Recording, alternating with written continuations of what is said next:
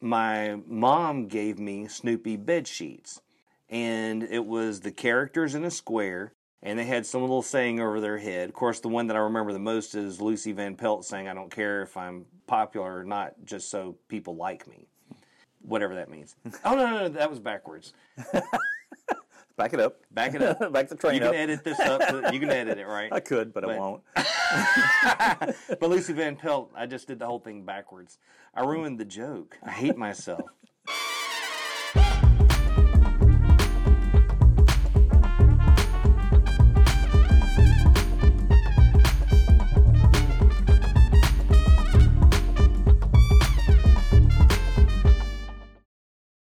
Welcome to Drawing Funny, where we talk tunes with some sketchy characters in the comics industry and fandom. I'm your host, Len Workman. If you heard our first episode, you know it went to the dogs. A Chowini, apparently. So why shouldn't our second episode go to the dogs, and ducks, and horses, and cows, and donkeys, and mules? This time we're going to talk about Muley the Mule and Friends with their creator, Kevin L. Williams. Kevin is the president of the Mid South Cartoonists Association. He's been drawing funny all his life, and he's drawn Muley and his friends all their lives. Muley just turned 40 this year, and for a cartoon mule, he doesn't look or act a day over eight. Kevin has also created and performed puppets of his own barnyard characters. Along with the puppet, he has a full body costume of Muley that he's used for charity events and appearances to benefit the Ronald McDonald House of Memphis and promote the MSCA at conventions and group art shows. Kevin has even been a few different sports teams' mascots, and he has the scars to prove it. Once, he was asked if he was a furry. Kevin replied back, No, just moderately hairy. I can relate. Kevin is an editor, artist, and writer as part of Team Toshigawa, and has helped produce the comic book series Jetta Tales of the Toshigawa, and most recently the all ages Shinobi Ninja Princess comics. I've known Kevin for about 20 years or so now, and he's not only been a friend and a collaborator, but my partner in crime and dance partner from time to time, which you'll learn about in our conversation as we catch the Katy and hop a boxcar with a briefcase full of blues. Oh, which reminds me, if you got a copy of the Blues Brothers 25th Anniversary Edition DVD, it's the one that has Jake and Elwood's mugshots on the cover. Be sure to keep an eye out in the special features for the Memphis Blues Brothers, Linwood and Solomon Blues. They actually look a lot like us.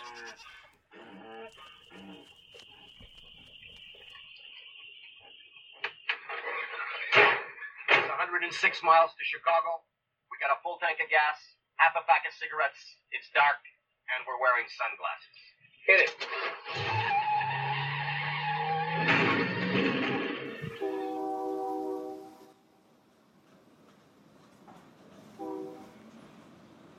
Right, Kevin, I appreciate you sitting down with me to talk about what inspired us as kids and, and what continues to inspire us these days. Well, thank you for having me in your top secret studio uh, lair here. I think this will be a lot of fun, and, and, I look forward to visiting with you and recording this thing. Yeah, I hope you like trains.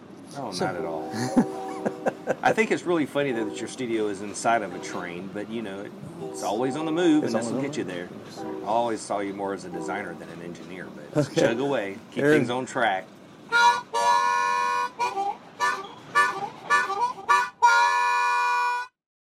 Uh, what were your influences as a kid? Uh, were you into like the Sunday Funnies? Were you into like uh, Sesame Street or what sort of things? Well, it's funny that when I was a little kid, the first thing that really captured my attention, my mother used to put me in a, uh, a little stroller, uh, mainly because she could hear it bumping around on the walls and she could find out where I was then. And if I ever heard the theme song to Sesame Street start up, I would take off down the hall and she would hear the music go dun dun dun dun dun dun dun dun. dun. Uh, but she would hear the music and then she'd hear that walker going, the stroller rather going, all the way down the hall, hitting every wall until I got in there. And when I got to the TV and I could see Big Bird and Sesame mm-hmm. Street, my vehicle stopped. I didn't move. I sat Yeah. there with a bottle in my mouth and just stared at the TV. But one of the things that kept me inspired was that my mother gave me some peanut sheets, and it had the characters in little squares. And the mm-hmm. one thing that I remember the most was Lucy Van Pelt saying, "I don't care if people like me or not, just so I'm popular." That's so funny. I've never heard that joke before. At least not told that way.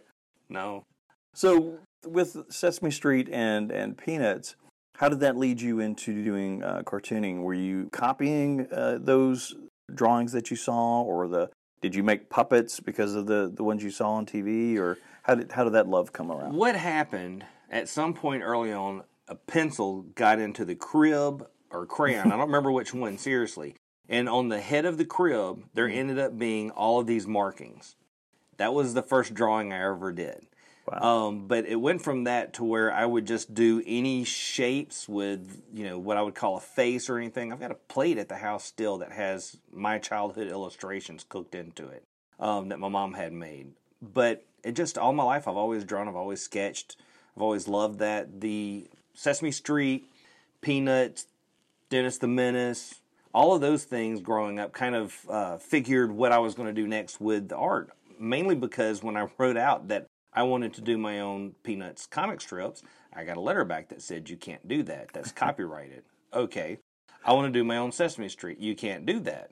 It's a copyrighted thing. It's owned by somebody else. Muppets are coined by Jim Henson. You can't do that.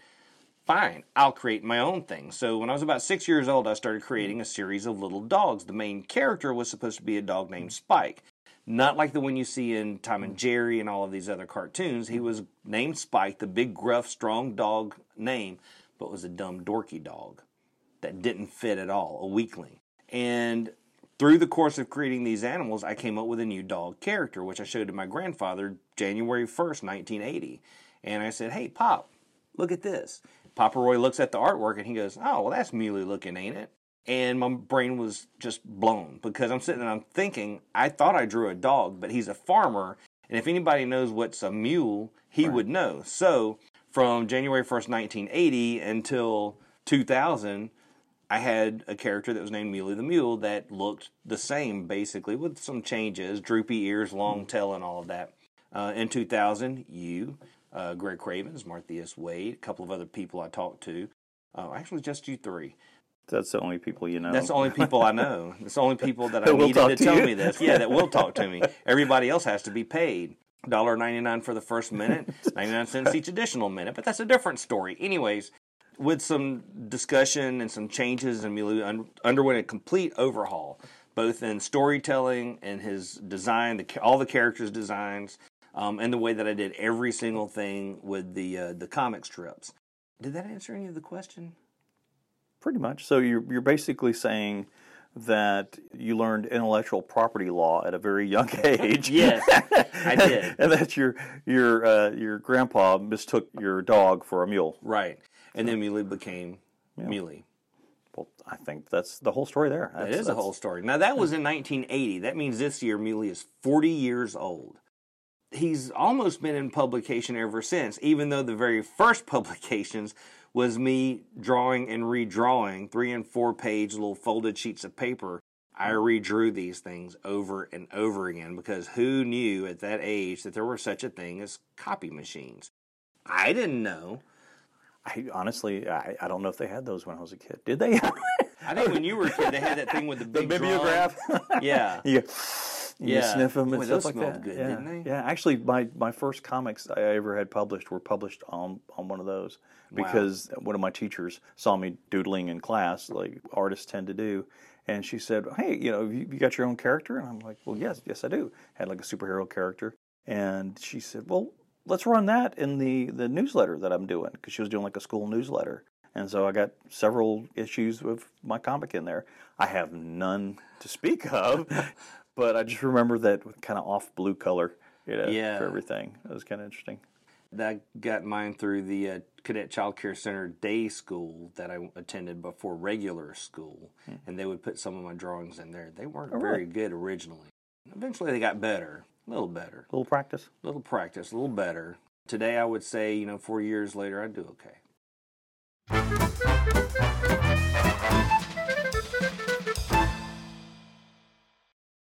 So I know you've got a muley puppet, mm-hmm. and uh, obviously we never say that in front of him. Never in front of him, and he's he's not here as far as we know. I don't right. think he hitched a ride to the secret location because I had you know had to blindfold you and, and all that, which was kind of weird since you were driving.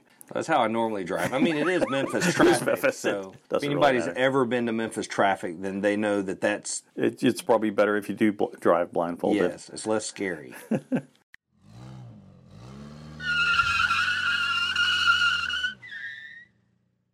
So your character that's We can say three dimensional. Okay, we can say puppet. You've used him at like Ronald McDonald House events. I've you know we we've been on the uh, the local news stations like Channel 13 and Channel 3 and stuff like that. But did the you know so obviously your comic or your character you know your drawings came first and then your puppet Mm-hmm. came later. How much later did did the puppet come along? 10 years. Was it really ten years? It was in January uh, 1990 was when the first puppets were built. And that was out of necessity because every single time I've tried to animate Muley, I would get so frustrated. And so what I, I discovered, thinking about it, that one of my first loves was Sesame Street, and that there are puppets on there. That's what people say they are. I, they're real to me. Anyways, I started thinking about it that if I had puppets, then I don't have to go through each of these individual motions to animate these characters. I can let them be themselves in this performance. And so I took everything from the two dimensional world into the three dimensional world when I made the puppets. And you know, I start looking at what the canon is here. There's the overall Muleyverse, and then there's two universes within it where you've got the comics and the puppet universes. You know, they're they're highly evolved characters. you know, Buford, for example, doesn't go pee on a hydrant, but if there's one open and water spewing out of, he'll play in the water. So how many characters do you have in your Muleyverse? Uh, I should know the answer to this, and I'm sure I probably somewhere in the back of my mind do. So, in the cartoon world, there was that series, that that period of time as a kid where you just create characters. No necess, you know, not necessarily any stories, just characters. And I think that there's probably 40 something pages worth of characters, wow. three rows on each page, probably four to six characters on each of those rows. So there's a bunch. Then one day came when I decided that if I want to be serious about anything going on here, I've got to figure out what the heck I'm doing. And so I narrowed everything down. I said, what characters do I really use?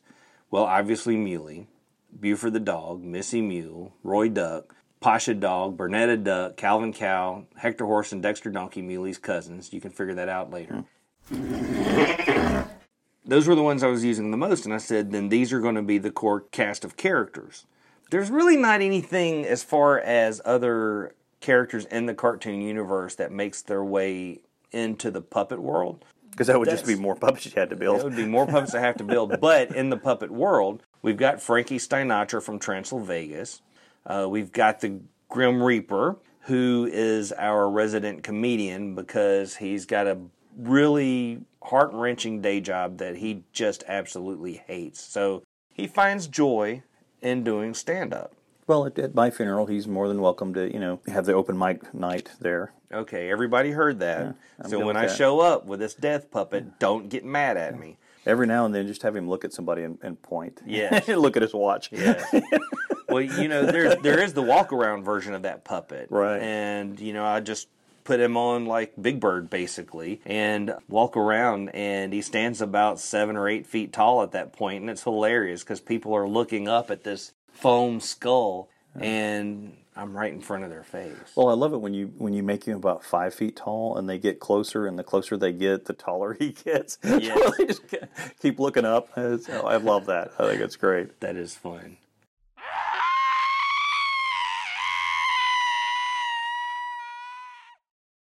Okay, so we were talking about you, you know, building your own puppets and being inspired by Henson. Uh, you actually got to audition for the Muppets out in California. How did that come about, and what was it like? Did you take an extra pair of brown pants just in case? Yes, I did. As a matter of fact, I invested in some Depends for that trip, just in case. And I was a moderator on a Muppet fan forum for several years, and a guy came in one day and made a post that they're actually going to do auditions for the Muppets. It would be overseen by the Jim Henson Company, Sesame Workshop, Walt Disney Company, and also the puppeteering division of the Walt Disney World Company, because this guy actually worked as a part of their, their, their puppet captain at Walt Disney World. So, okay, great, this sounds fine. So he got pulled into this to lead the whole thing. And after a couple of emails back and forth, I decided that, yeah, I'm going to go out to California and do this thing. and I was scared to death. Not mainly because of not not because of going out to do the audition and not to go out to do the Muppet thing and all that. That wasn't what scared me. It's just travel. I don't necessarily like traveling, but once I get into it, I'm into it. We get out to California and there's this uh, agency day auditions versus the open auditions. Before all of this came to pass, a couple things happened. First thing was I knew that I needed to be in agency day auditions. So I scheduled things as my own agent to go out to be a part of the agency day because that means there's fewer people that you have to be up against. They'll see you better.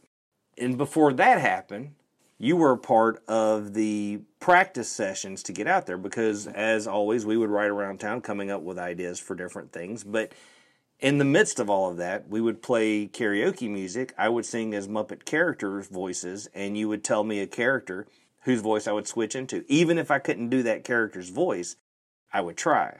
And that was the main point of it. And then there was the the whole improvisation thing too, where you would give me a word and I had to come up with a joke about that word. Right, as as Fozzie, yeah. As Fozzie, yes. So we were doing all of that, and finally time came. Flew out, got a chance to do these Muppet auditions.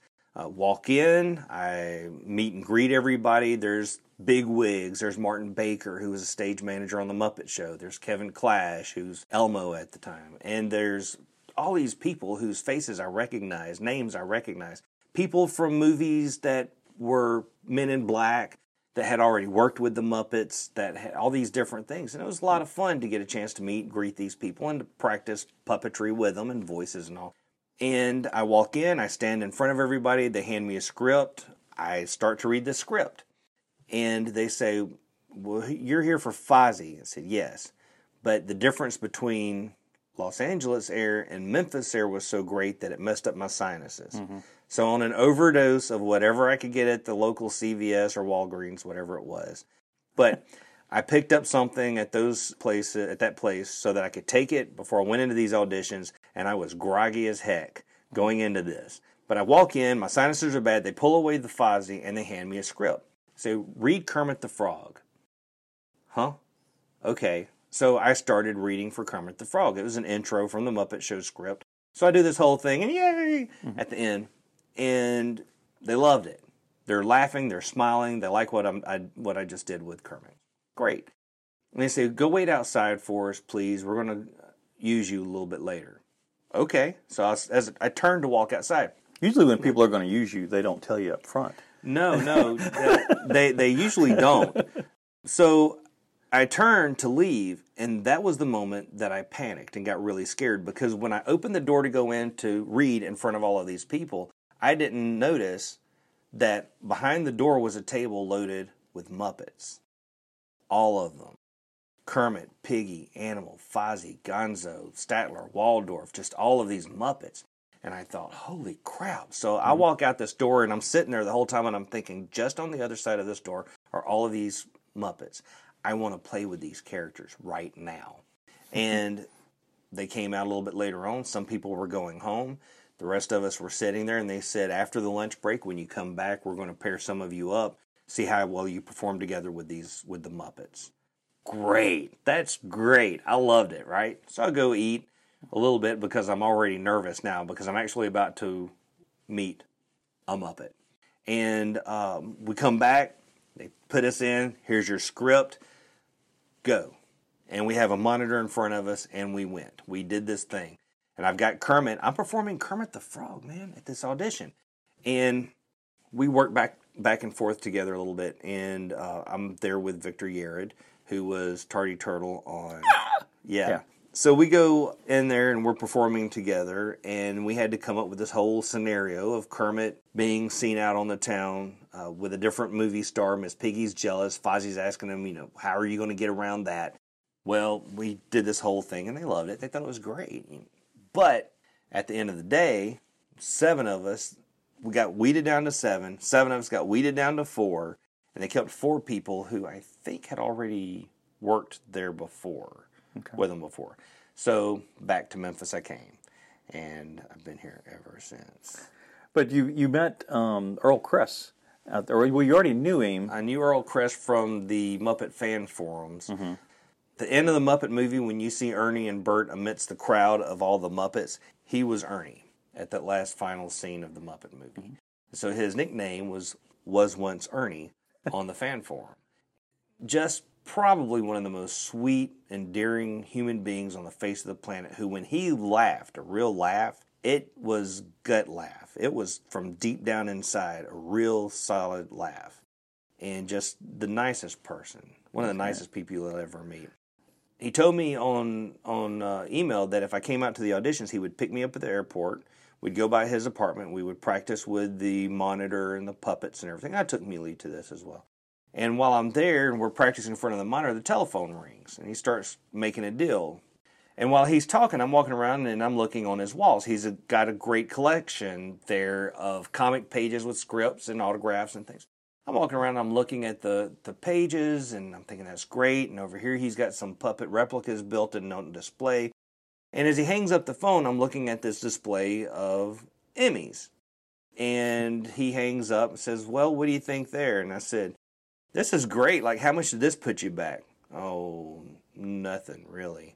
What do you mean, nothing? Like, somebody gave it to you? No, I kind of sort of want it. Hmm? So I looked at the name on it. It says uh, Academy of Arts and Sciences or whatever Yeah, the Emmy is. I don't know. Oh, but- the Emmy, yeah. yeah, wherever they come from. And uh, I've not got one yet, so I don't care. Anyways, his said it was from them to him for having written Pinky and the Brain. And I said, hmm. And I looked at the other award, and it was to Earl Kress from so and so for Pinky and the Brain. And I'm looking around, and all of a sudden I'm seeing his name on a whole lot of things. And I said, hey, buddy. He says, yeah. I said, so what do you do for a living? He goes, well, I write scripts for comics and TV shows and movies. And oh, am I allowed to be here? He says, yeah, you're my friend, of course. And I said, great, man, you're my friend too. But remember, we had him out for a convention Yeah. that we did here in town Because he, uh, he, uh, part he- of the MSCA. right, yeah, with the consequential, Yeah. and because I, I didn't realize he had written Looney Tunes. Yeah, Comics. comics. Yeah, he'd Yeah. written comic books. Um, he did. I, I want to think Looney Tunes and Scooby Doo and a whole bunch of those. Mm-hmm. Yeah. Um, he had written a He might have- cartoon. did for- he do any Simpsons? I can't remember. 'Cause I remember I got him. I got him to sign a few comics, and I know one of them was like a Bugs Looney Tunes comic for sure. Right. Well, I tried to get him to sign some stuff. He's like, "Well, I did. I didn't write this." I said, "Well, sign it anyways. Nobody's gonna know." And that looks like a bogus check. I'm not signing that. yeah.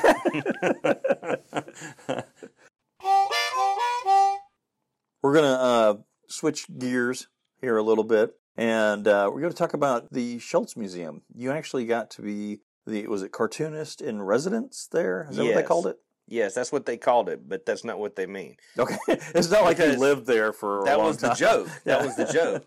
So we went out to San Diego Comic Con to uh, Mall Productions. Did I was a part of that? I took the Muley puppet, um, had some Muley stuff to push as well. Not that I stayed at the table much, but I just couldn't keep my attention focused all the time. So I was I was guilty of it too, but luckily the uh, the Peanuts booth was like right across from us. So every Right. day when they came out with the new button, I was I was there first thing. Well, see, I never even realized they had new buttons every day at the thing. I just, I just happened to be walking around and looked up and saw that, oh, there's my love. Those are my friends, and so I had to go over there to it.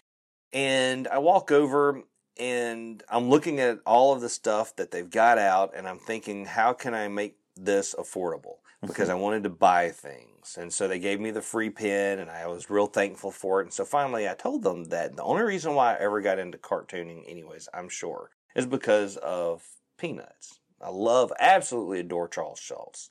Still to this day, I love him so much.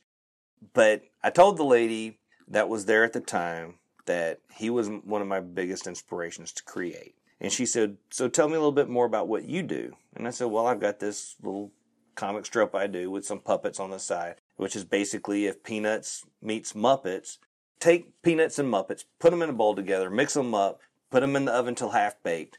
You There got you. Muley the Mule and Friends. And she says, that's great. That's great. So really it has been an inspiration. I said, yes. I said, I've even talked at conventions before how these two things have culminated into what I ended up creating. She said, that would be great. She said, have you ever thought about being a cartoonist in residence? Maybe come out to the museum and be a cartoonist in residence there? And I paused and I looked at her and I gasped with this long, deep breath and I said, You mean live there? and she says, no. Well, she laughed like she thought it was a joke. I meant it. I wanted to live there.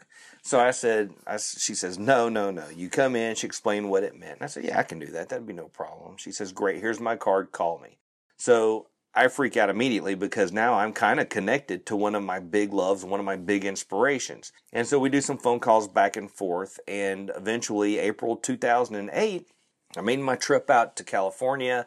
I am in heaven because everything around me there's Peanuts statue, there's Peanuts signs, there's Peanuts murals, and all of these things Charlie Brown, Snoopy, Linus, Lucy, Woodstock, Peppermint Patty, Marcy. All these characters I love are everywhere. The city is full of them, and I am just in geek heaven at this point. I had the opportunity to get in front of their crowd to speak about how Charles Schulz inspired me, even to the point of how much Muley originally looked in my fashion like Snoopy. The shape of his head, the droopy ears, the way his feet stood, the way his hands were held, all of these things. And I pointed it out almost like a forensic scientist to this crowd. And then I moved into what he's become. And I talked about that for a little bit. You know, his own character, his own personality, his own stories, his friends, all of these things. So, how it started with that inspiration and became his own thing, which is the way inspiration works. And I opened the floor to questions, and I sat there and nobody said anything. So, I had peanuts, fruit gummy, snacky things. And each of them were in their own little bitty package. Right. And I said, okay, then, nobody's asking questions. First person to raise their hand has to ask a question, but you get some fruit snacks and this guy in the back raises his hand real quick. Hmm. So I said, Great. I throw him the fruit snack. He catches it. He opens it up. He starts eating. He says, So when do we get to talk to Muley? So I shut up. I grabbed the mule. I set him on the table. And the rest of the time was questions to Muley. They didn't even care about me. That's great. See, I didn't think about that. I, I would bribe audience members at panels I was at. I never thought about bringing Muley. You know, the, That'd have been the guy wanted Muley, Yeah. and nobody was asking me questions until I threw out a candy or the snacks, and then that was the question: When can we talk to Muley? Here he is. yeah, 'cause I know they have a, a hockey rink out there, and that's Mhm, where Redwood Empire. Yeah, because that's where Sparky used to go and, and have his, his breakfast and, and coffee or whatever and used to skate. But tell me about the guest house. Well, the guest house was amazing. It was about, I'd say, maybe 50 feet, 100 at most from the house where Charles Schulz lived. And it was the fact that I really couldn't afford having purchased a house at the time and travel expenses and hotel. They were kind enough to let me stay in the Schulz family guest house at the top of this beautiful mountain with great scenery. There's pictures someplace of this on the internet, I'm sure. Every day you would step outside and just breathe what felt like the most clean air, surprisingly enough for California, but it's true. I guess smog in San, you know, the northern part isn't the same in the southern part in Los Angeles. you know. Right, yeah. Santa Rosa smog is, I guess, non-existent. Because don't I, can know. attest to uh, the LA smog, just waking up and, you know, looking out the window and going, oh, So anyway, so I got to stay at the family guest house at the top of a mountain. And There was a bench that was there where he used to go sit and look out over everything and think about what he might create. And I walked over there and sat in that chair and I cried. I'll tell you, I used to make fun of people who would never knew Elvis Presley, just heard his music, would go to the Graceland, go to the grave, and stand there and boohoo, boohoo, boohoo. And I quit that in April 2008 because I had a, I I went out to uh, see the grave and visit, and I took a yellow rose of friendship. And even now, I get choked up about it, you know. But you know, I'm standing six feet away from somebody that I absolutely adore and admire. That's inspired so much, and you can't do anything about it. I think one of my, my favorite art shows we ever did was the tribute show to, Oh, uh, gosh, to yeah. Schulz. That was a lot of fun. I loved building the uh, the the psychiatrist booth with you. Yeah, and we had I thought it was great that uh, what was the uh, the the lady that was that was running uh, Northwest the art department. Miss Pegram. She Yes. Mm-hmm. you know they got us uh, root beer and chocolate chip cookies and all that. They, was- they were right awesome. in Target with exactly everything that's peanuts. Yeah, and she because I remember she brought some of her uh, peanut collectibles because we had a little little display in the middle of the room with you know a bunch of our, our own peanut collectibles, and she brought some of her own, and I thought that thought that was great. Yeah. I, I have to say that was probably one of my favorite show, art shows that we've ever done. And the invitation, you know, what was amazing is mm. that we we had talked about different ideas and different things. You came up with this great idea. There was a picture of the Peanuts characters, which later mm-hmm. was actually on the wall at the museum. Yeah. The same one where the kids are looking at this piece of artwork, and then over across to the right was Snoopy looking at a picture of a of a dog Yeah. painting there. Isn't, isn't that that Patrick McDonnell's Yeah, butts? mhm. His Mutts was in that in that exactly. When it came time to create the invitation, we took that image. You did actually took the image and replaced one of the characters with Franklin and moved Snoopy, I think, into the shot with Charlie Brown and Linus and Lucy and Sally. Because best I remember, they sent us art of Charles laid out across the top of Snoopy's doghouse. Yeah, his self portrait that he Right. did. hmm Which I've, I've seen it at Ohio State because I remember seeing that at, at It's Ohio on the State. back of Rheta Grimsley Johnson's book about good Right. grief. I think it's on the back Yeah. of that. And up until then, you always thought, oh, well, okay, he's sleeping on top of Snoopy's doghouse. And then after he died, it took on a whole new Whole meaning, different meaning. You know, and I, it's it's hard to even look at it now. I mean, I love it, but it's you. know, It's just it's hard to look at. And I remember they wanted us to use that, and we thought, yeah, but it's, we actually, we actually, I think, talked to them on the phone about that. might have, yeah, and uh, said, "We really kind of don't want to use this picture right now, and here's, and here's why. why, yeah. And they said, "We we didn't think about Yeah, that." because they'd looked at it for years, Yeah. and it, it had a completely different meaning and connotation. Right it, for so- them versus for yeah. us at that point, you know. Yeah. And, to r- realize one thing with the Mid South Cartoonists Association art show that is honoring Charles Schulz's life and career, and we got an approval from Creative Associates for that. We took Sparky's artwork and altered it for this invitation, and they approved it, which is amazing because it's pretty they shocking. don't allow anybody to change his artwork ever. Now, the closest, I guess, to something like that would be like Paige Braddock, who I Right. guess, but she would be doing new stuff for products and, and whatever. Right. An amazing artist. I can watch her draw Peanuts characters 24/7. And I can watch people doing art all the time, really. When you when you see them take this blank canvas and they create something in it, which is one of the things I love about art. I love that about puppetry. I can take a glorified sock, put some eyeballs on a sock, and it becomes something totally different and I bring life to it. I can Right. take something and put it on this blank sheet of paper and it becomes something, something meaningful. What's a blank sheet of paper to anybody? It's a sheet of paper. You put something on there like artwork, comics, mm. a sketch, and it becomes this whole new thing that becomes alive. And if you do it right, people look at it and it becomes something that's almost living to them. I mean, you remember out at one of the Ronald McDonald House events, I almost got slugged because somebody saw me throw Muley into his container, his, carrier. yeah, his mobile home. his mobile home exactly. I had muley up for about four hours talking to people collecting money for ronald mcdonald house and they brought out fresh chicken tenders that smelled so good that i needed to go have the fresh chicken ten- chicken tenders. So i took muley and i chunked him over into his box and he landed comfortably he was mm-hmm. happy no damage done. Right. But the moment that I did that and just turn around, that there was this woman standing there in front of me, had her finger in my face. How dare you throw him in that box? That Muley is alive to us. He's important to us. Why would you do that?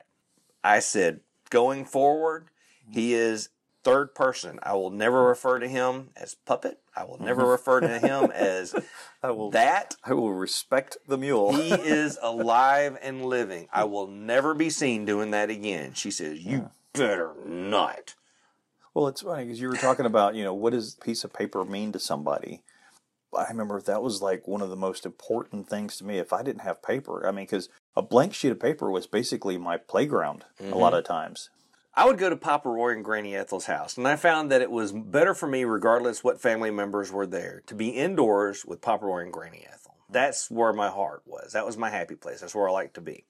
Growing up in the 70s, we didn't really have a whole lot of paper around. I had pencils, you know. Right. I might have had some crayons once in a while if I didn't eat them, but we did have paper sacks. and I used to draw on those paper sacks.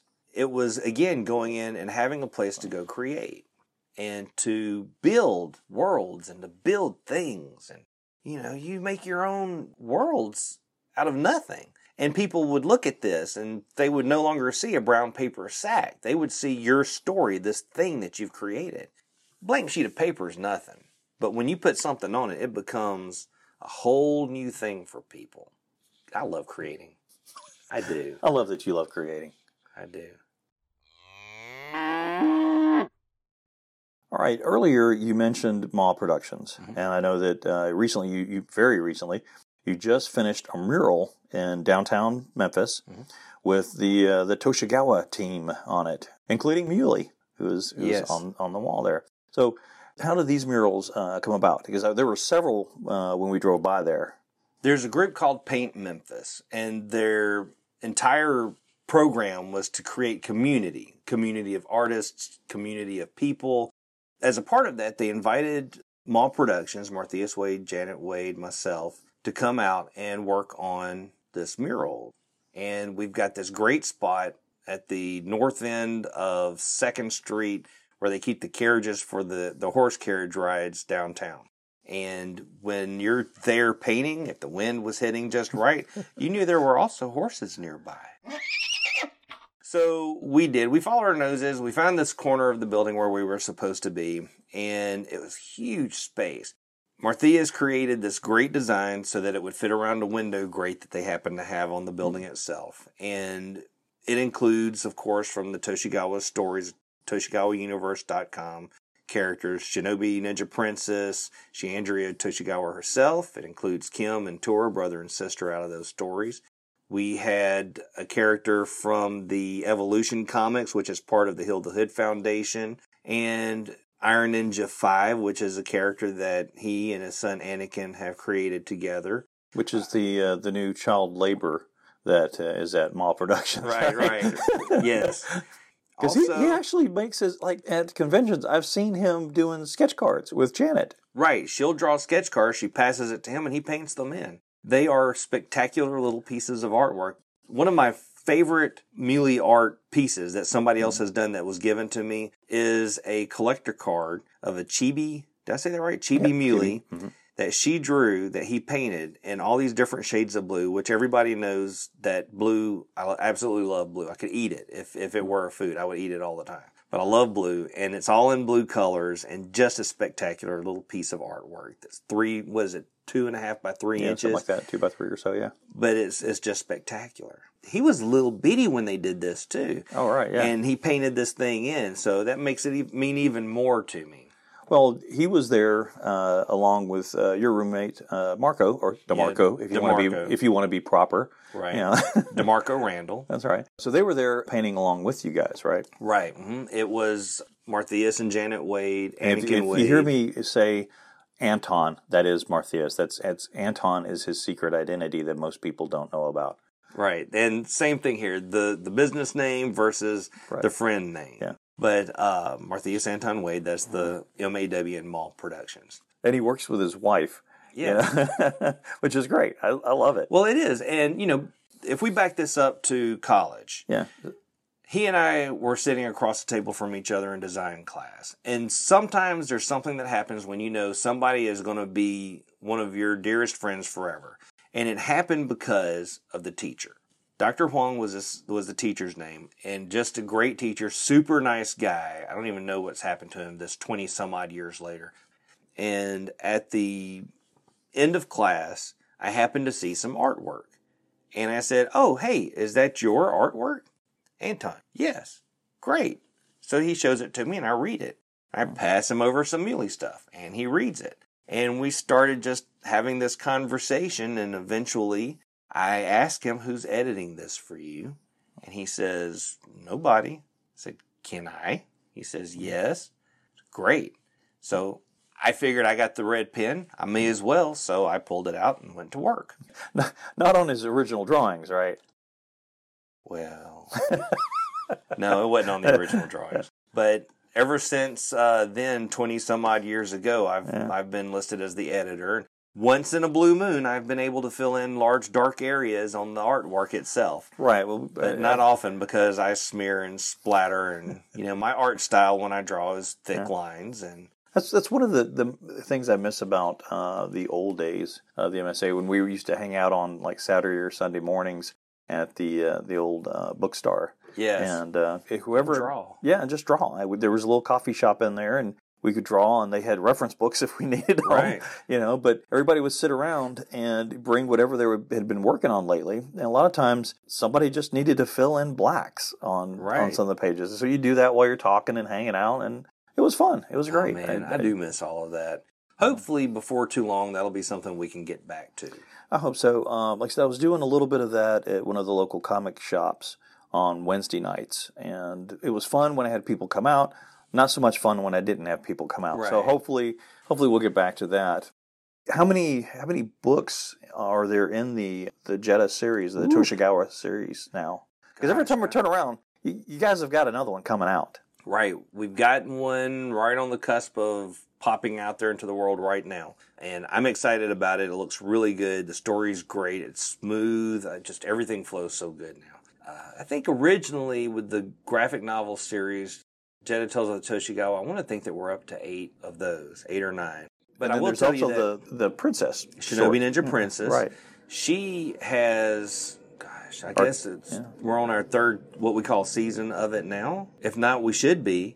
But we've got we've got a whole lot of reading out there that needs to be done by people. If they're not reading these things yet, they need to get mm-hmm. involved with it because whether we're looking at the graphic novel series that began twenty some odd years ago, or we're looking at Shinobi Ninja Princess, it's always strong story, strong art. And with Shinobi Ninja Princess, the great thing about that is that it's all ages. So where we at one time had the grown up versions of the characters in the mm-hmm. graphic novel series, now they're in training. This is everybody but younger. We get to follow along and we get to experience some of the insecurities, the self confidence issues that all of these kids have that's growing up, which will form their behavior in the future, of course. But we had that opportunity now to kind of develop these stories to lead into where we're going in the future with what we've already created, I guess I should say. What really truly reinforced it actually happening was that Anakin came along, and we can't share the Tales of the Toshigawa series with him because it's it's there's some violence, and I even die three or four times throughout the series. Hey, some people just need killing. I guess so. Uh, I made a. I actually made an appearance uh, in it, uh, and I, I best I remember I died too. Defiance, I think. Yeah, there are several of us. that, I think I have that page. Yeah, I think I've got that, that original Oh, I'm page. jealous. I don't Yeah. have that. But yes, I've died a couple times. And one time he was steady working on a page as I'm going through and I'm looking at them all. And there's this shot of Terminus, who is our lead bad guy ish, who is floating above the city and he's looking down, but he's got this great pose that worked really well with the song You Remind Me of the Babe from Labyrinth, Dance Magic Dance. I turned the page around and said, Anton. He looks at me and says, What? And I took the page and I had him goes, You remind me of the babe. What babe? The babe with the power. What power? Power of hoodoo. Hoodoo. You do. Do what? Remind me of the babe. and Anton looked at me for a second. He goes, You finna die right now. and he went to drawing on that page, and sure enough, I was the character that died. That, that was great. well, okay, well, I promise I won't kill you in this interview. We're going to talk about something good. You mentioned earlier about uh, the the Paint Memphis and the Heal the Hood uh, Foundation. What what exactly is Heal the Hood, and how did Mall Productions and, and yourself get involved with that? And what are you doing to help Heal the Hood? So, Heal the Hood Foundation was founded by Liddell Beeman, who Anton, sorry, Martheus, knew way before he knew any of the rest of us that's in his world right now. And they've been working together perfectly all along since Heal the Hood Foundation came up. One of the things that Liddell has mentioned in the past that I thought was the most spectacular definition of hood is childhood, brotherhood, mm-hmm. sisterhood, fatherhood, parenthood. All of these hoods need healing. There's so much out there where the world is broken. And if you if you look at the way that kids are raised in a lot of areas, they don't have access to creative outlets. A lot of things could happen. Heal the Hood has come together with schools. They do programming. Uh, Muley and Roy Duck got a chance to be a part of one of their concerts, which was a blast. So what they're doing is that they're creating this really great positive outlet. It's the Hero Empowerment Center, and it allows these kids to come in to learn how to do music production, cut CDs, write music. They learn martial arts. They learn they learn comics through the comic studio that that Martheus teaches. They learn all of these great things, and they find that there are ways that you can express yourself in a way that doesn't hurt you and doesn't hurt other people. You have power over your future, and you can make yourself be somebody that's not what they expect you to do. They teach kids that they are good enough, that they're special, that they're smart. Oh, I love what the Hill Foundation does. These kids can come in there and create something. You look at that mural we painted, the days that we worked on that and all the different types of people who stopped to walk over to talk to us, to see it, to look at it, that was amazing. Everything that Paint Memphis wanted to do, that Mall Productions wanted to do, that Heal the Hood Foundation wanted to do, all of these things were happening. It all culminated in this gigantic wall, which, by the way, I will never, ever go that high on a ladder or scaffolding again. I understand. I did it. I ain't doing it no more. well, I'm going. To, I'm going to. Uh, I'll post some pictures on the MSCA Facebook page. Uh, I've got a uh, art out in the wild photo album, so mm-hmm. we'll have we'll have pictures there. And we also today, uh, before we did this recording, uh, Kevin took me by to see the mural, and then we drove around town and then checked out some other uh, murals. And we actually saw a couple that were like kind of still in progress. And there was mm-hmm. actually one guy that was there painting, so we got to watch him paint for a little bit. I really enjoyed that. I that. do love watching these people paint and work. Better them on the scaffolding than us. Yes, always. Well, I think he had a cherry picker though, so he was doing really good.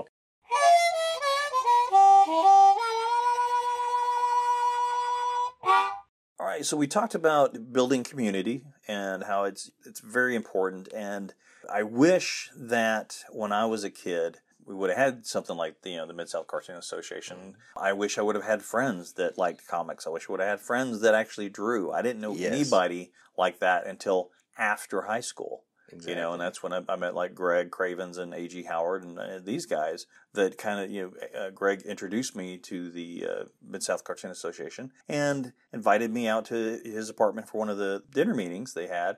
I was like, really? I, I am not a cartoonist. And he goes, what are you talking about? I see you draw cartoons all the time. I go, yeah, but I'm not like professional or anything. You know, I goof around with it. And he goes, well, that's what everybody does. We mm-hmm. all goof around. Just some some of us get paid to do it, some don't. You know, because he was trying to break into being a, a full time cartoonist at the time. We were just. Okay, this had to be a long time ago. Oh, this was in the. It was like probably about a year or two after the association started. So like late '80s and we were both airbrushing at the uh, the malls, uh, Southland Mall and Southbrook Mall. But I went, I had a great time, met a lot of people. Like I said, I was a little nervous. I was a baby, but actually in '88, uh, I was 16, I think. Oh, okay, so that I wasn't that young. No.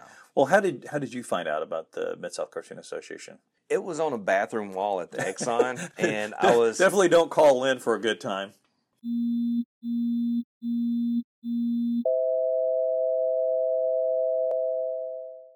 I learned about the Cartoonists Association through Martheus. As a matter of fact, he was talking with somebody else uh, about it, and they said that there's this group that meets at uh, architectural firm. And yeah, uh, Askew Nixon Ferguson. Yep, that's it. Because that was where the first art show I participated in was held. I think that was one of our biggest we've had. I think so. He said, Hey, there's this cartoonist association. Do you want to go? And I said, Yeah, sure, great, let's go. So we jumped in and we rode over there and we sat in the center seats and watched all of the proceedings. And it was actually right after Superman celebration. The right. first meeting was you and Dave talking about your trip to Superman celebration. Yeah. I remember you guys fell asleep in, in the center seats. Twice. Twice. I don't know why we were so just monotone and very very it was it was hilarious i didn't want to mention it but yes yeah. it was so yes we got to superman celebration in metropolis illinois and there were some movie stars there and people dressed in costume and it was great we had such a good time and i said i'll never go they are bored i will not go there I've only missed twice. Yeah, one of them was for Anton's wedding, right? Yes. I was glad to be at that wedding and be a part of it. I got a nephew out of there. There you go. And I love my nephew Anakin. It's just awesome. So if you if you guys were basically snoozing in the back row, what made you decide to come back and be a part of the group? It was after you guys stopped talking that So after you guys had stopped talking and everybody was mingling, I think it was the moment afterwards that you were cornered by a guy who was telling you his whole story from the dawn of time for his character, for which he had no art. I kept watching and looking in that direction, and I felt so, so sorry for you. So I walked over and said, Pardon me, Lynn, someone over here needs to talk to you. Can you come now? And we walked in that direction. I think that was the meeting where I saved you. I think that's when we became friends, lifelong friends. it, yes. Because if you don't know what an elevator pitch is, find out because you don't want to tell somebody your entire story. You want them to read it. You don't want them to stand there for the next half hour, hour, days Exactly. listening to the Uh, story. a bad pitch starts with in the beginning. A good pitch is, well, it's like taking Muppets and peanuts and putting them in a bowl mixed together and the ov- stick them in the oven till half baked, and you got Muley Meal and Friends because now you know kind of what you're getting into. Right. If you can make it a sentence or two, it's basically you want to do it to where if you're going from one floor to the next in an elevator, you could tell somebody what your project's about. Exactly. So I, I, I learned to appreciate that then. So after that, was the the art show your next thing with it, or did you come to another no, meeting? I came to a couple of other meetings before that happened. Both of us did, as a matter of fact, and we mm. started meeting other members of the association. I thought it was the greatest thing ever because there was everybody was as weird as me, and I loved it. I loved the conversations. I loved hearing what people were saying. I loved looking at the artwork. When we get together as a group, our community of cartoon artists and the enthusiasts that we have that show up, the collectors that we have that show up, the writers that show up, there's such a great energy that just feeds you a buffet of inspiration that you hmm. have to leave it and go home to create right then. Which is usually about 9, 10, or 11, 11 o'clock. o'clock. Sometimes midnight, and you go home and you realize I have all this energy and I want to create, but I have got to go to bed because I work tomorrow. Well, it depends on the temperature outside and how many trains go by at Southern and Highland when we're leaving the pizza place. So, You know, in actuality, I think we've been outside in misty, cold weather in the wintertime and talked until about midnight or after. I think that I think only that's the strong survive. Only the strong survive. It's one of the things you you, you get into because we used to we'd see each other all the time, Mm-hmm. and now it's it's maybe once a month, you know, Right. maybe every other month. Right. So when we do get together and you get to talk tunes, it's great. You kind of longed for it, and you're like, but I've still got to make that drive home. right. And even so, I'm downtown. This happens in the middle part of the city. I'm still okay with staying out there till Oh, one yeah. o'clock Yeah. talking because this is communication with friends. We're talking about things we all love, something that we just feel so strongly about. We help each other with ideas to create. That was the other thing that drew me back to the association as well in the early days was that, Okay. that everybody would talk. They would talk about creating. They would talk about how they create. They would talk about their tools and how they made these tools work on this blank piece of paper to create this thing that they were making. And I would watch people draw and I'd see the different lines. I'd see the different things they would do. It was it was just amazing to me. And it was inspirational and, mm. and celebrational and I'll stop. Muppetational. so I I had to come back for more, and that's when mm. I did. And then there was the art show. My mm-hmm. hometown newspaper in Holly Springs, Mississippi, came up to interview me and Muley. It gave me a feeling of a community that wasn't existent in my life before. You know, I could sit and talk with Martheus for hours on end, he was really my only other person that I had for community at that point. So as time wore on, you and I would visit, and I think that the one thing that made me laugh the hardest was when you looked at me and said, "Hey, you want to come over and see my bat cave?"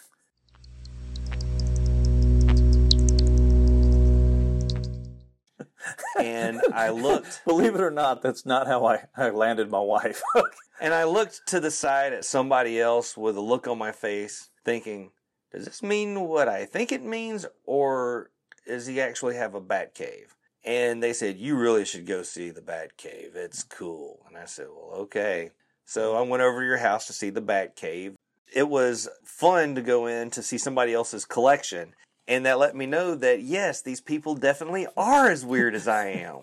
Because I don't remember. That wasn't the first time I met you, though. Oh, that's right. at a haunted attraction. right. I went to see. I forgot what group did it, but you were there as Yeah, with the- Beetlejuice. yeah, it was the and Memphis I JCs, showed up in a Beetlejuice costume. Okay. And so we both were Beetlejuice at the same time, but mine stunk. Yours was awesome. You were doing the voice I and just everything. washed it. And- exactly. and I walked through your room and I looked over and said, "Hey, I went to that event. I saw that Beetlejuice guy." And you're you say, "Well, that Beetlejuice guy is me." And I looked around. and I said, "Cool. That was cool." so I saw that. Yeah. By the way, I have a Ghostbusters outfit. You do? I do. So Yeah.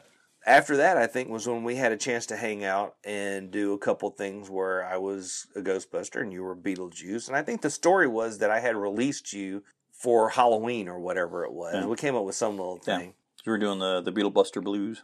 That came about a little bit later on, yes. That was with a haunted attraction that was held in Overton Square. Yeah, Nightmares on the Square. Yeah. Nightmares on the Square.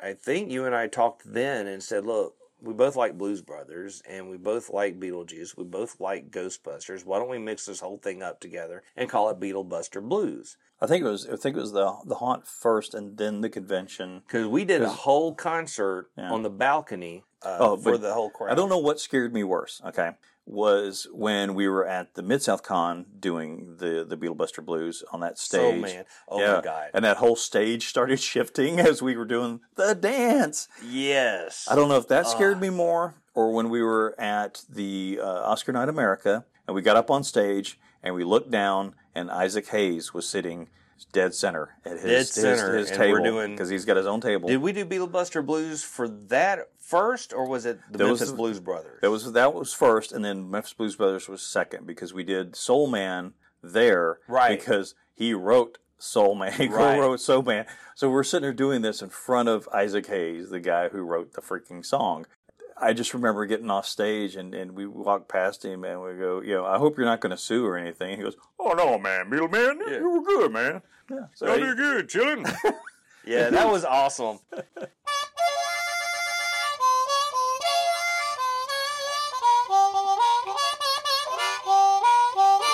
So Memphis Blues Brothers, we we did our traveling around. We did a our little thing. Bit, yeah. My favorite as being the, the Memphis Blues Brothers was when we were at the Superman celebration and we performed before the fan films Yes. because we did, you know, I'm a Superman, da da da da da da.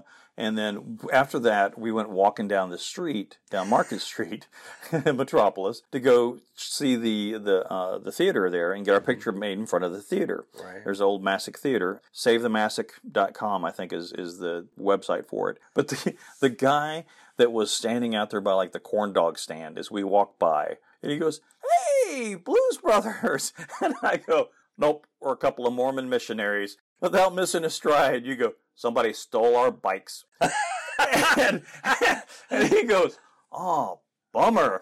And I was so glad that we had walked past him because I could not keep the straight face anymore. That's Uh, great. My my mom was in town for that one, as a matter of fact, Yeah. and she said that one of the things she thought was funniest was when we were walking down the street. They were walking behind us, and they saw when we got close to where the Metropolis police were coming toward us. We took our hats off the top of our head and blocked our faces away from Yeah. the police as they were coming to us. You and got to they stay in character, man. up. You got to stay in character. Absolutely. I mean, well, that's why it's called cosplay. You're in a costume, you're playing this character. Otherwise, you're just dressing up. It's like cosplay is fun. I think it's a lot of great fun. I'm putting the band back together. You got the money you owe me, mother. With the MSCA, we had a lot of momentum, you know, going into 2020, and then it's just, the pandemic put the brakes on everything. Yes. So since then, you know, we've we tried doing a Zoom call, and I know uh, as we record this, we'll have a Zoom call tomorrow night. Uh, we're doing this podcast. Uh, we're resurrecting the the website. thank you for all of Uh, that. thank you, Nikki. What do you look forward to getting back to in hopefully 2021? What I really look forward to the opportunity to do is get back in person with people. I miss seeing folks. I miss being two feet from them while they're talking with pizza breath and beer breath. Hmm. Not really the breath part, but I just I, I miss that togetherness.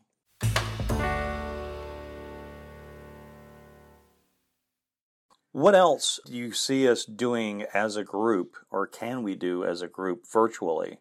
I've tried to think of ways how can we maintain this community amongst our members while keeping everybody safe. Well, there was an event that I tried to put together once uh, back in June, May or June, I think, where we could get together outside and sit across from each other and all. But the numbers began to spike in the city of Memphis. And for the safety of the people in our association, I said, no, we can't do that.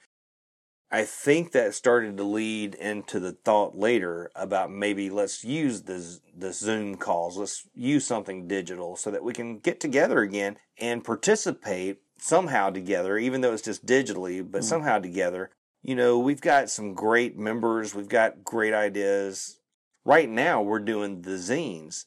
Well, had it right. not been for Del Martin being a part of the Zine Fest that we went to one day, we wouldn't have had any idea about it because I didn't know about zines until he went to that Zine Fest. Yeah, and, and we great, both went. The great thing about the zines is that everybody could submit their work over the internet. yes, absolutely. He's he's introduced us to something that I think has kept us well connected. That we can still pitch in together. We can still do this kind of community effort thing and create. And that's also building an acknowledgement of the Mid South Cartoonists Association in this period of time when people aren't able to get together the way that we were before. But at one point, I think we had, what, 30, 40 people showing up. It was standing room only in a, in a huge conference room at SQ Nixon. Yes, and then the same with the uh, the the pizza place, the Garibaldi's Pizza, where We were meeting. We, Delicious pizza. Yeah. Well, I missed I missed that. I missed the sweet tea.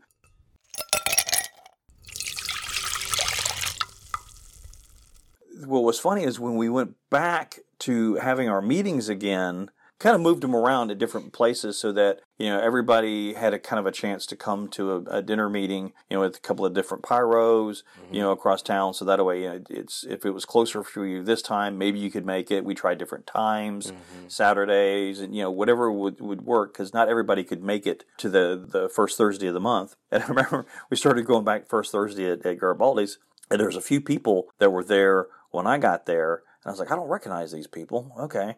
And then more people started coming in. I'm like, yeah, I don't recognize them either. And then a few uh, people that I did recognize started showing up. And then I realized, oh, there's a gamer group that's meeting on the same night.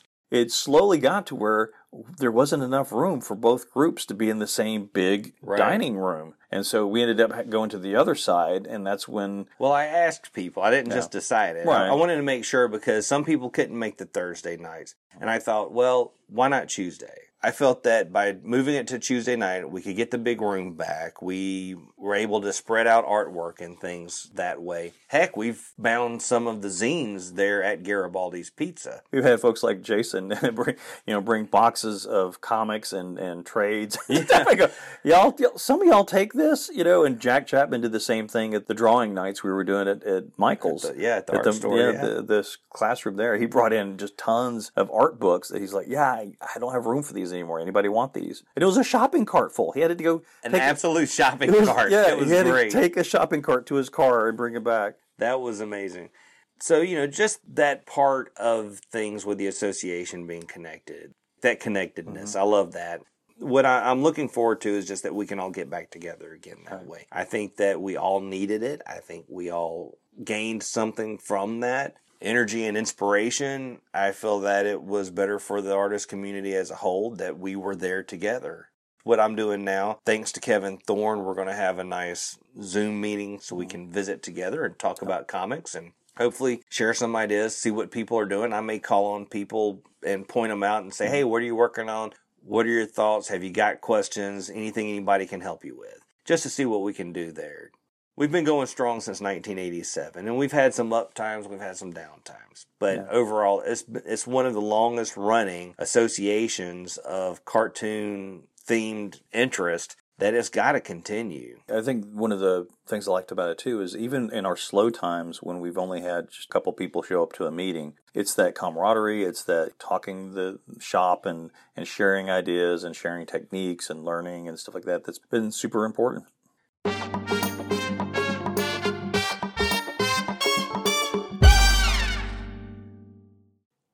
What have you got coming up, or what have you been working on? Nothing. Okay. Thank you and good night. So, Muley has been doing a series of videos lately because we all know that reading is fundamental, as they say. Basically, if if if there if reading's fundamental, reading's fun, but Muley's mental, it goes together, don't it?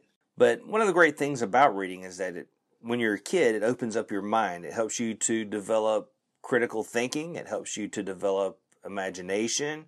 Helps you in so many different ways to develop.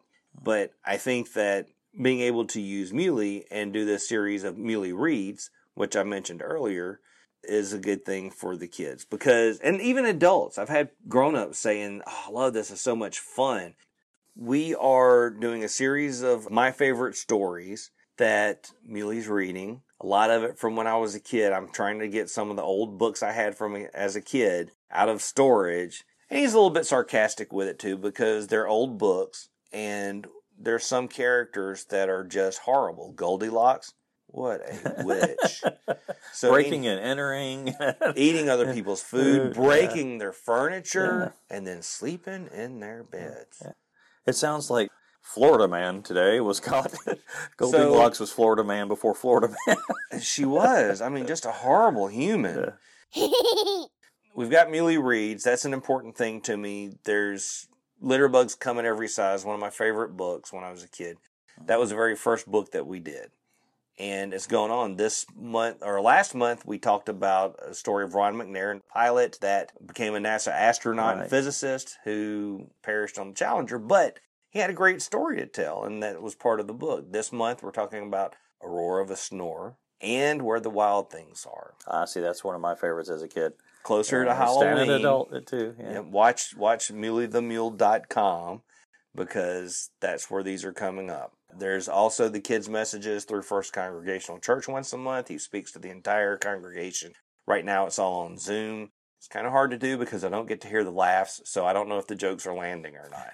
But you never knew when you're live anyway. That's true. it's funny how quiet laughter can be sometimes. But hopefully the keep jokes telling land. Yourself that, yeah. Right. Yeah. Uh-huh.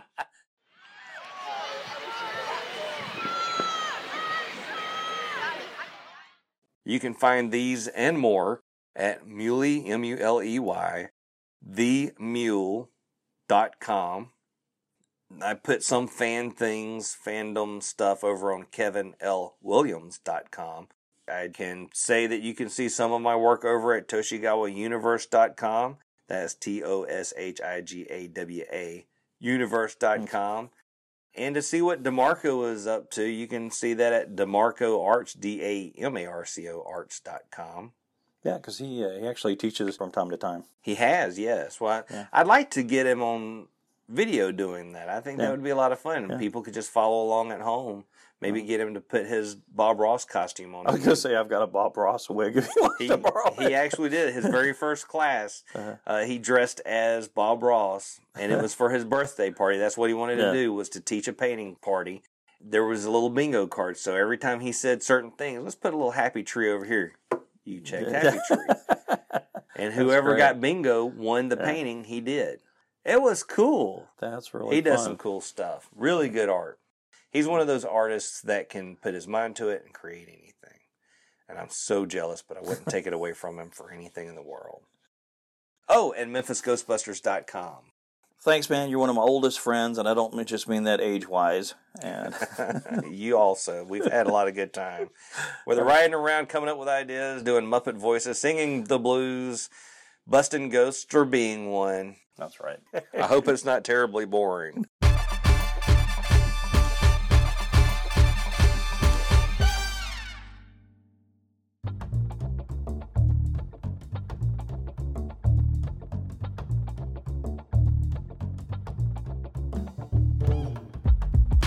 Funny is an MSA podcast. You can find out more about the Mid South Cartoonists Association at midsouthcartoonists.org and on the MSCA Facebook page. Be sure to like that page and follow our group on Twitter at MSCA underscore Memphis and on Instagram at Mid South Cartoonists. You can keep up with this show at any of those or on the show site, drawingfunny.com, as well as on Twitter at drawingfunny1 that's Drawing Funny with the number one, or Instagram at Drawing Funny Pod.